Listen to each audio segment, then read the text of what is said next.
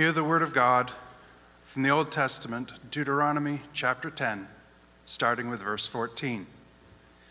To the Lord your God belong the heavens, even the highest heavens, the earth and everything in it. Yet the Lord set his affection on your ancestors and loved them, and he chose you, their descendants, above all the nations, as it is today. Circumcise your hearts, therefore, and do not be stiff necked any longer. For the Lord your God is God of gods and Lord of lords, the great God, mighty and awesome, who shows no partiality and accepts no bribes.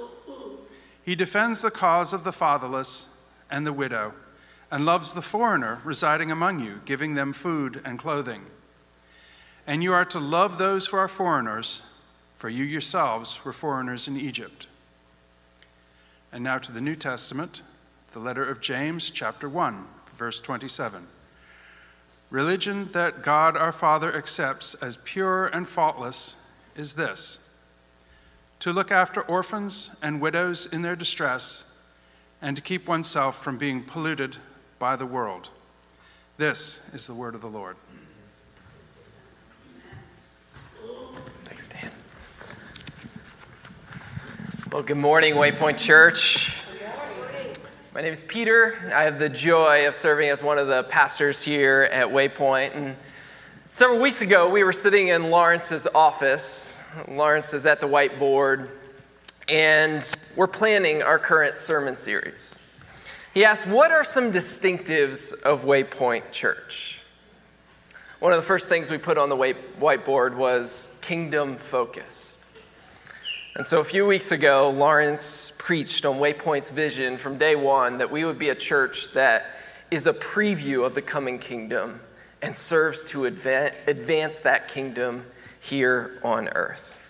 And then a couple weeks ago, Danny preached on loving God with all our heart, soul, mind, and strength, emphasizing that our core value of worship extends beyond what we do here on Sunday mornings, but reaches into every aspect of our lives and our being. And then last week, Ben did an awesome job describing for us gospel community. Our core value that God's design is that we are not meant to live the Christian life alone. We need each other. And then there were a lot of things we put on the whiteboard that day things, pieces of our vision and values. But as someone who's relatively new to Waypoint, I said, you know what stands out to me? And honestly, uh, is part of the reason I joined the staff team here at Waypoint. It's part of the reason I came on as a church planting resident with the eventual goal of planting a church with a similar DNA as Waypoint. I said, it stands out to me that Waypoint is a church that loves people on the margins of society. And Lawrence said, you should preach on that. and so I'm excited to open God's Word with you this morning and explore this topic of loving people on the margins. But I'll admit that I'm somewhat intimidated by this topic. I'm not an expert on it, and most days I fumble through it. But I'm passionate about it because I believe God is passionate about it. James 1:27 begins, "Religion that God our Father accepts as pure and faultless is this." These are bold words. Whatever follows that colon bears a lot of weight. But before we get there, let's make sure we understand what James is talking about. It's interesting that he uses the word religion here. For many of us, when we hear that word, we have negative connotations. In fact, many years ago, it became a popular phrase in Christian circles that following Jesus is not about a religion, but it's about a relationship. relationship. And you know what? There's a lot of truth to that statement. But it's a reaction to people who call themselves religious. But what they mean by that is they go to church, they read their Bible from time to time, and maybe they ascribe to some moral set of standards. But their idea of religion is that it's more of an affiliation with Jesus rather than a transformation by Jesus. And James is concerned with this very same problem. Uh, right before this, in verse 26, he said, Those who consider themselves religious and do not keep a tight rein on their tongues deceive themselves, and their religion is worthless. In other words, empty religion is claiming faith in Christ, but not allowing Him to reorder every area of our lives. The way we think, the things we value, the way we talk, the way we act. And this is the message of the book of James that the gospel would not be a set of beliefs that we simply ascribe to but it would be something that transforms and reorders our lives. He wants us to be whole people whose outward lives are consistent with our inner lives. So when James says religion in verse 27, he's pointing us to a kind of life that isn't empty, it's weighty, it's pure and faultless. It's accepted by God our Father. It's the real deal. Now, I know that I've only been here at Waypoint for a few months now, but something you should know about me is that I'm from Maryland. And we Mar- Marylanders, we like our blue crabs. Um, it's kind of a thing. It borders on idolatry, but that's a sermon for another day. So I love a good Maryland crab cake. But the thing is, I will not, I repeat, I will not order a Maryland crab cake anywhere outside of Maryland. it's not the real deal. They'll add stuff to it, they'll mix it too much, they'll cook it wrong, they'll put sauce on it. It's not the pure, unadulterated crab cakes that we make in Maryland. I only want the real deal. So, box over. The message here in the book of James is that God our Father only wants the real deal religion. And so, what is the real deal? To look after orphans and widows in their distress and to keep oneself from being polluted by the world to sacrificially love those on the margins of society. Orphans and widows. All throughout Scripture, these are paired together as a representative group of the most vulnerable of society.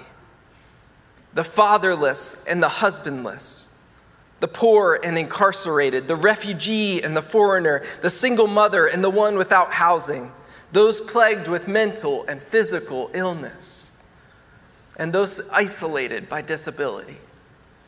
The list goes on, but James says this this is the real deal religion.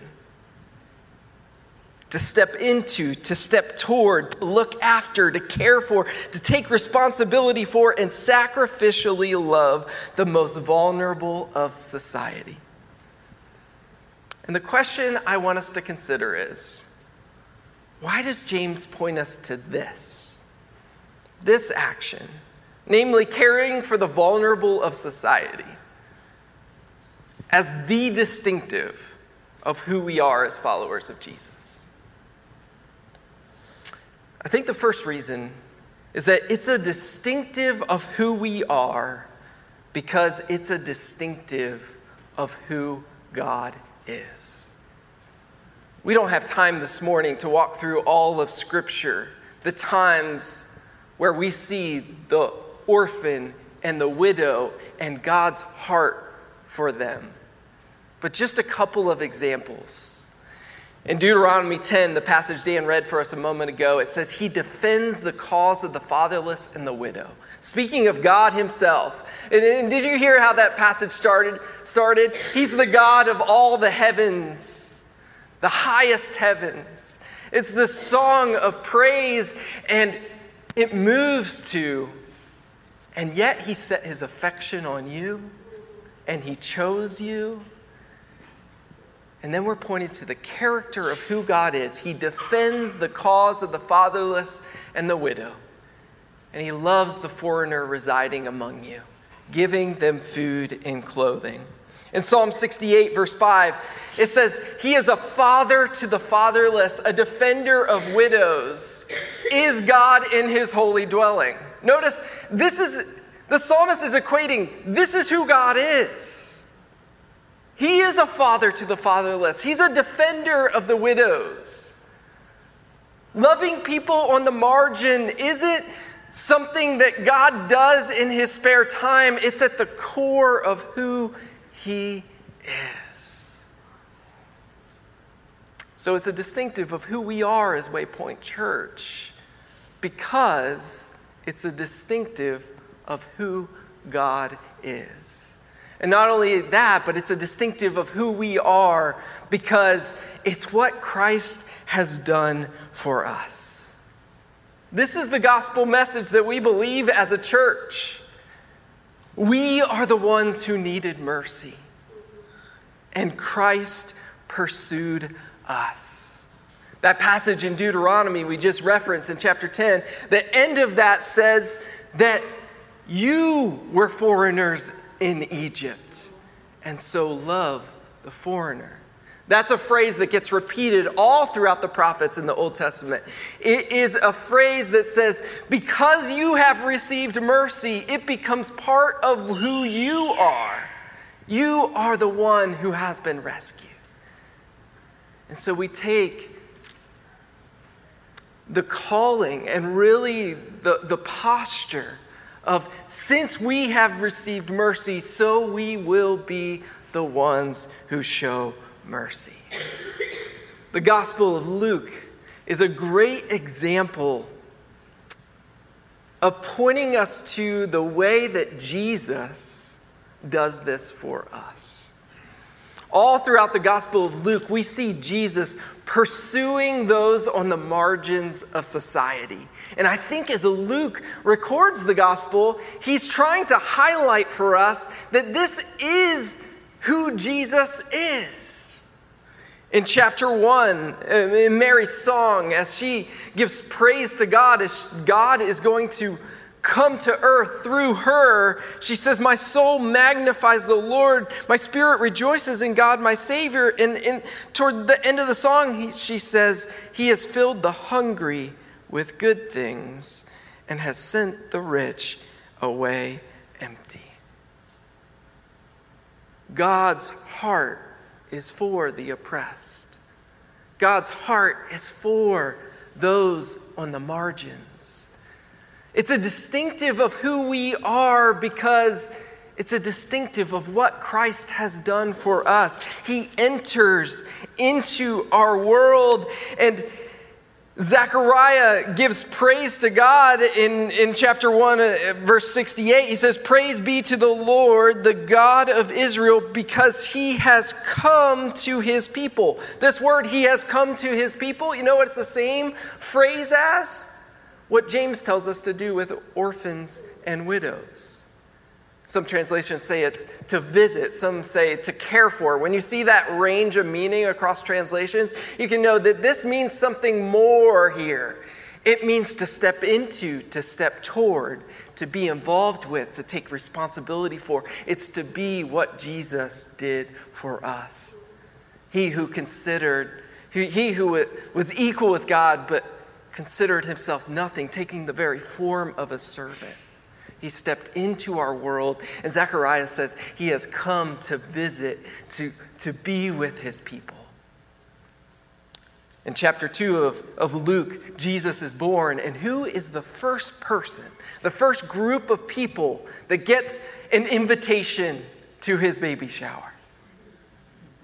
A group of shepherds residing in the field on the margins of society.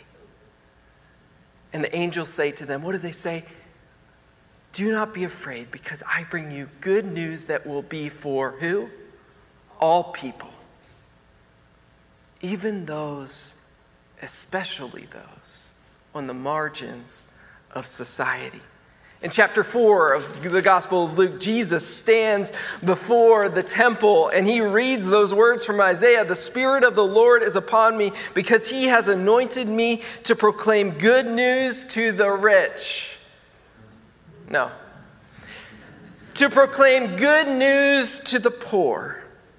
He has sent me to proclaim freedom for the prisoners and recovery of sight for the blind to set the oppressed free, to proclaim the year of the Lord's favor. This is a distinctive of who we are as Waypoint Church because it's a distinctive of what Christ has done for us. In chapter 5, Jesus pursues a man with leprosy and he heals him. Very next passage, there's a paralyzed man off on the edges of society. Jesus pursues him and he heals him. In chapter 7, Jesus welcomes a prostitute at a dinner party for a Pharisee. And he says this He who loves little has been forgiven little. He who loves much has been forgiven much. It's a distinctive of who we are because it's a distinctive of what Christ has done for us. In Luke chapter 8, Jesus is on his way to Jairus' house. Now, Jairus was an important guy in the synagogue, a leader in the synagogue. And he's on his way. Crowds are pressing around Jesus. And Jairus' daughter is sick. It's urgent. The messengers have said it, it, time is ticking. And Jesus stops and he says, Someone touched me. The disciples' reaction is, Jesus, Someone touched you. Everyone is touching you. They're all pressing in around you. But Jesus distinguishes the touch of someone from the touch of everyone. And it's a woman with a bleeding disorder who has been on the edges of society for all of her life. And Jesus says, Daughter. Not sister, not woman, daughter. Your faith has saved you. Go in peace. You see, this is a distinctive of who we are because it's a distinctive of what Christ has done for us. And so when James points us here in James chapter 1, verse 27, that the real deal religion is to care for, to visit, to look after, to step into and step toward the orphan and the widow. He's not just giving us a provocative picture of good works, he's giving us a picture of the gospel.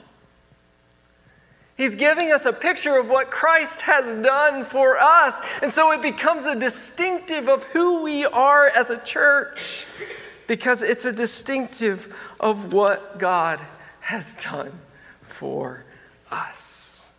And so, the concern of the book of James is that we wouldn't separate faith from works, but that we would be a whole person that is transformed from the inside out by the good news of the gospel, that we were the poor and needy. We were captive to our sin. And Christ stepped into that, He identified with us and He redeemed us. So, what are we supposed to do with this? What do we do with James' words here, where he says the real deal religion, colon, is this to care for the widow and orphan in their distress and to keep oneself from being polluted by the world? I want to give just a couple of ideas. And I want to give them in the form of a question. The first is what's our posture? what's our posture? I want to suggest that if this is a distinctive of who God is, and if it is a distinctive of what Christ has done for us in the gospel, then our posture toward the world around us is to have eyes that are open and seeking those who are on the margins of society.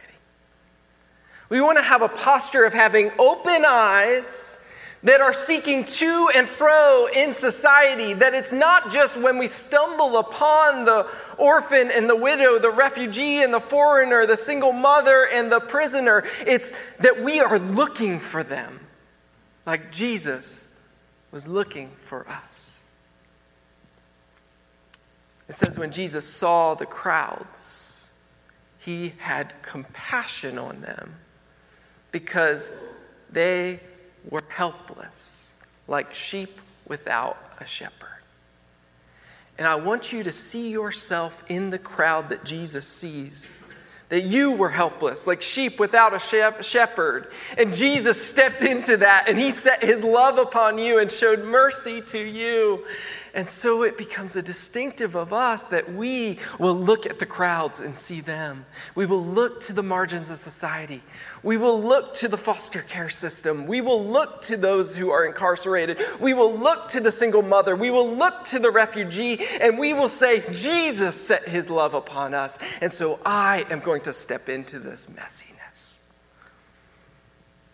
I'm going to step into your world and your affliction, to care for them in their distress. And so we have a posture of eyes that are open and palms that are open. This has continually, throughout my spiritual journey, been a posture that I am trying to cultivate. Is, is, is a posture of, Lord, I want to have open palms for to whatever you want to put in front of me. I want to be ready to receive. In a moment, we're going to come to the Lord's table and celebrate communion together. And one of the reasons we do communion, there's a lot of ways we could serve communion, but one of the beauties of the way um, that we do this as a church is that we come to receive the elements. We come forward and we, we hold out our hands, and it's the posture of, I need the mercy of Jesus. And so, as we receive mercy, we go out from this place with that very same posture. Lord, I've received that mercy. How can I be your hands and feet to the world around me? So, what's our posture? I, I want to give a, a word of caution when we talk about this in the church. It's easy to, to feel like this is another checklist item. Okay, I feel like, okay, this week I got to add this to the list of things that I need to do as a Christian to care for the orphan and the widow. But I don't want it to, to be another item on our checklist. I want this to be a part of who, a distinctive of who we are, just as it is a distinctive of who God is. That it might effortlessly flow through us to pursue those on the margins of society. The word of caution I want to give here is that each of us are in different seasons of life. And it's easy to compare. And to, to say, oh, that's how that person is caring for the orphan and widow. And so I, I feel guilty because I'm not doing that. But what I want you to have is this posture of God, here is who I am. Here is my life. Here are the people you've put in front of me, the spheres I walk in. And sometimes the Lord needs to push us outside of our comfort zone. But I want us to have this posture of God, I'm not called to be somebody else. I'm called to run the race that you've marked out for me.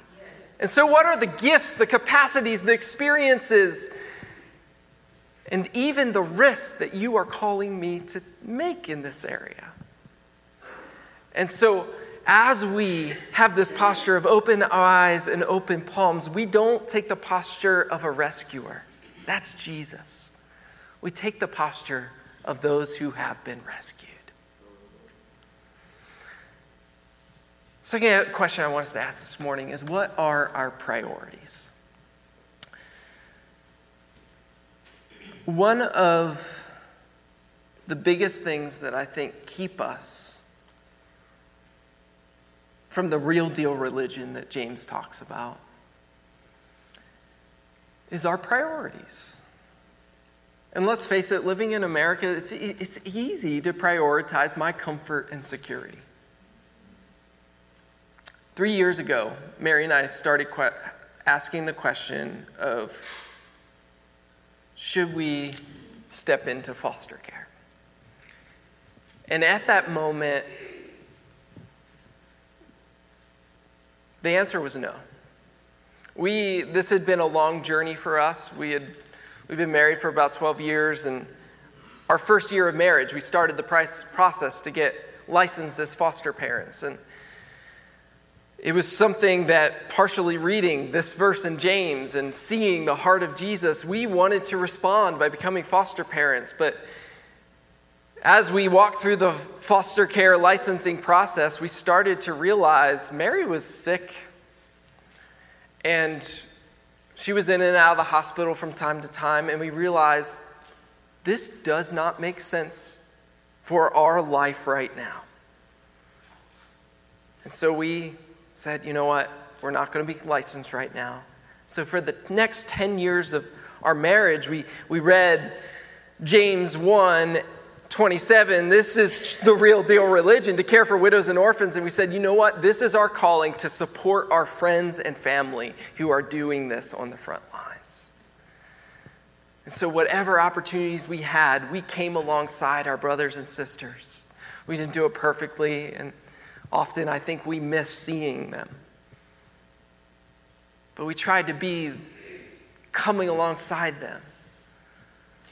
Then, four years ago, Mary starts kind of a groundbreaking medication and her health starts rebounding. We start having more capacity in our lives. We start asking this question again Is this a space we're called to step into, foster care?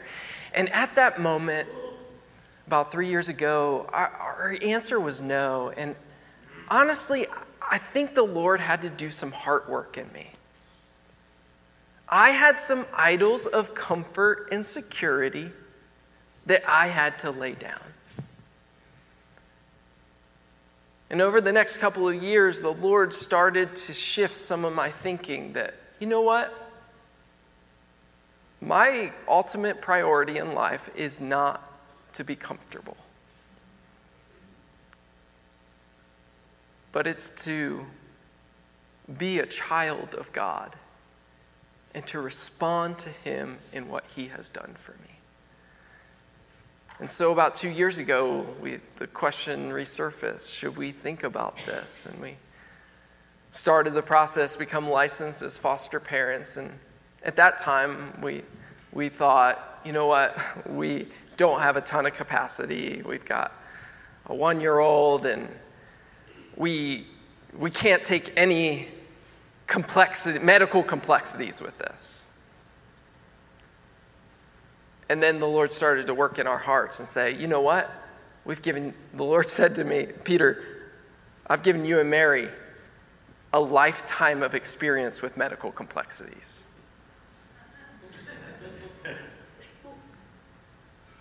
this thing you're saying no to is actually the thing I've equipped you to do. So we went to the agency and said, We'd like to take a child with medical complexities. And this is our journey. And I want to warn you like, this is not me saying, I've got this all figured out. This is me saying, I'm trying to figure this out.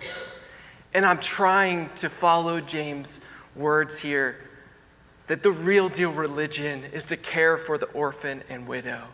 And not everyone here is called to be a foster parent or to be on the front lines of caring for the homeless and poor.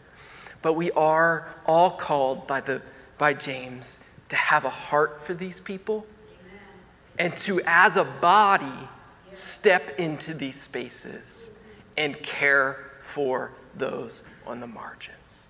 And for some of you, what that looks like is what happened in the foyer this morning, where someone took me aside and asked, How's it going? And they cared for me. And they cared about Mary and I in our journey of foster care. And kind of in a response to this sermon, in a, in a few weeks in October, we're going to host a foster care vision night. And I wonder if God might be stirring some in this congregation to be part of stepping into caring for in the front lines of orphan care.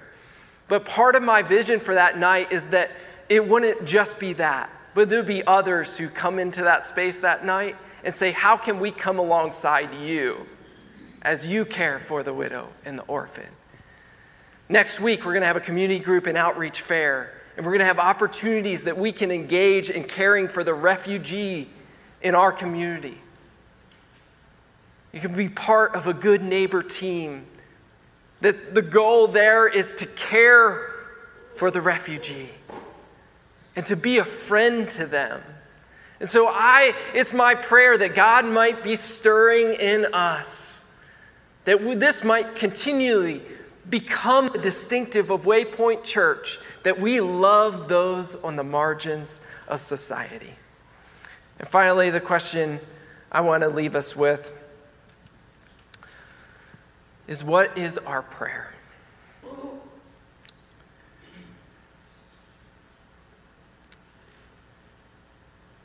It's this God, would you give us a heart for the vulnerable and to move me to join our body in caring for them in whatever way you desire? Jesus is inviting us to come to the table where he sacrificially gave his life for us. And he's inviting us into the beautiful possibility of sacrificially giving our lives for those on the margins of society. Notice I left off the last part of that verse in James 1. Keeping oneself from being polluted by the world.